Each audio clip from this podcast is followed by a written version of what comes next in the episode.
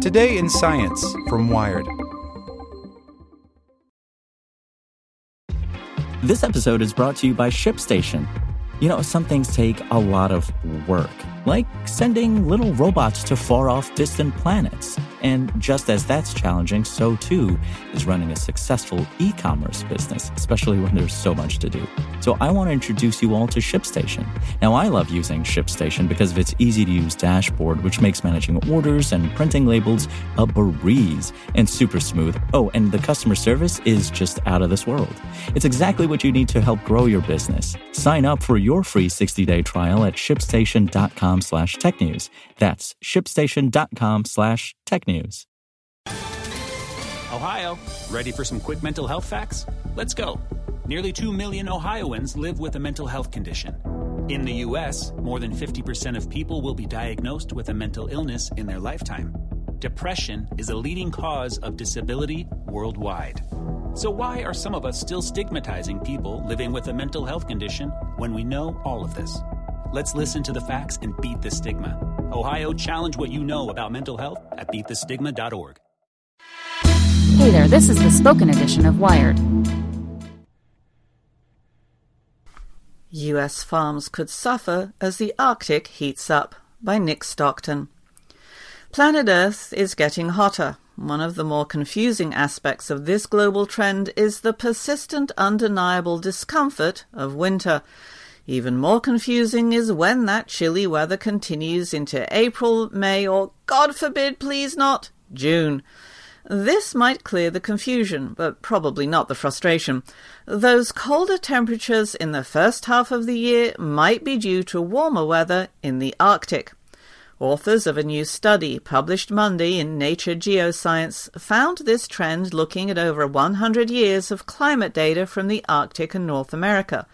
This warm Arctic, cold North America connection has been particularly noticeable since 1990, and that doesn't just mean you'll be wearing a puffy jacket to Memorial Day cookouts from now on. Spring is an important time for agriculture, and the authors note that U.S. crop productivity declined by as much as 4% following warm Arctic years. Plus, those crops, along uh, with every other plant affected by the connected weather cycles, absorb less CO2. Arctic warming begets the potential for even more warming. The Arctic is warming faster than anywhere else on the planet. This causes problems because that big gob of cold air messes with large scale atmospheric circulations in the latitudes the US occupies. The Arctic warming has a remote impact via atmospheric teleconnection, says Jong Seong Kug, an environmental scientist at Pohang University of Science and Technology in South Korea and co author of the paper. Atmospheric waves, induced by polar forcing, convey signals to the middle latitudes, what kind of signals? Well, the upper atmospheric waves could alter the position of key high or low pressure zones on either side of the North American continent. This would have huge consequences for how large scale weather systems travel, altering not just temperature, but precipitation, cloud cover, and a myriad of other ecosystem changes. To make sense of how the Arctic was affecting North America, this study pulled data from a set of climate models called CMIP5. These compile everything going on with Earth's climate human emissions of fossil fuels, interactions between the atmosphere and ocean, radiative forcing, clouds, and so on, says Anna Michalak, a climate scientist at the Carnegie Institution for Science in Stanford and co author of the new paper. CMIP5 is necessary for this kind of research because it averages out the flaws of each individual climate model. Earth is too complicated for any one of them to replicate perfectly. Let's say you're trying to get a head count of all the people who attended a rally, and you ask one person, says Michalak.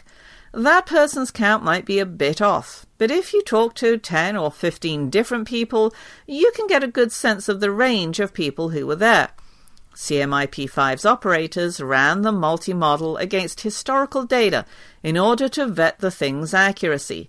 Other researchers analyzed smaller chunks of this massive database in order to make sense of how intercontinental climate systems interact.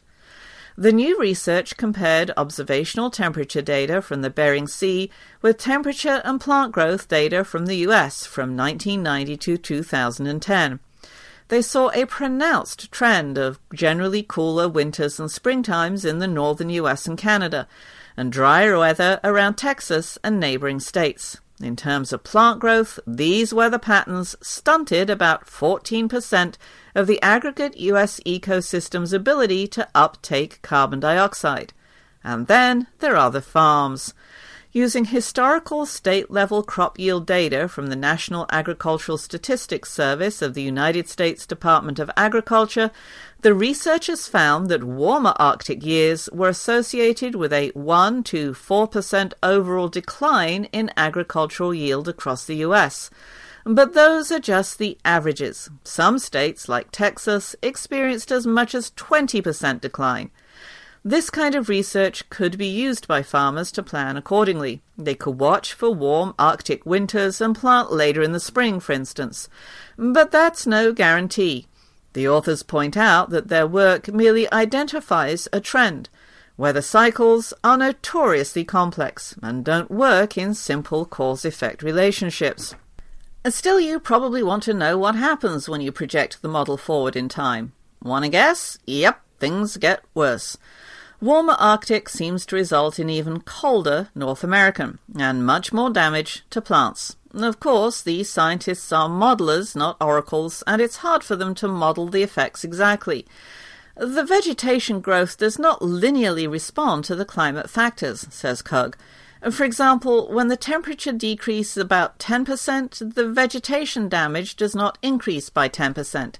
It may cause damage much more than 10%. We call this non-linear response. While different species will respond to cooler springs or hotter summers in different ways, and some might migrate, some might die off, and some might kick their production into overdrive. But that's not much to warm the soul.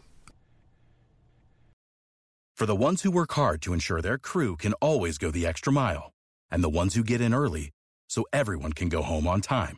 There's Grainger, offering professional grade supplies backed by product experts so you can quickly and easily find what you need.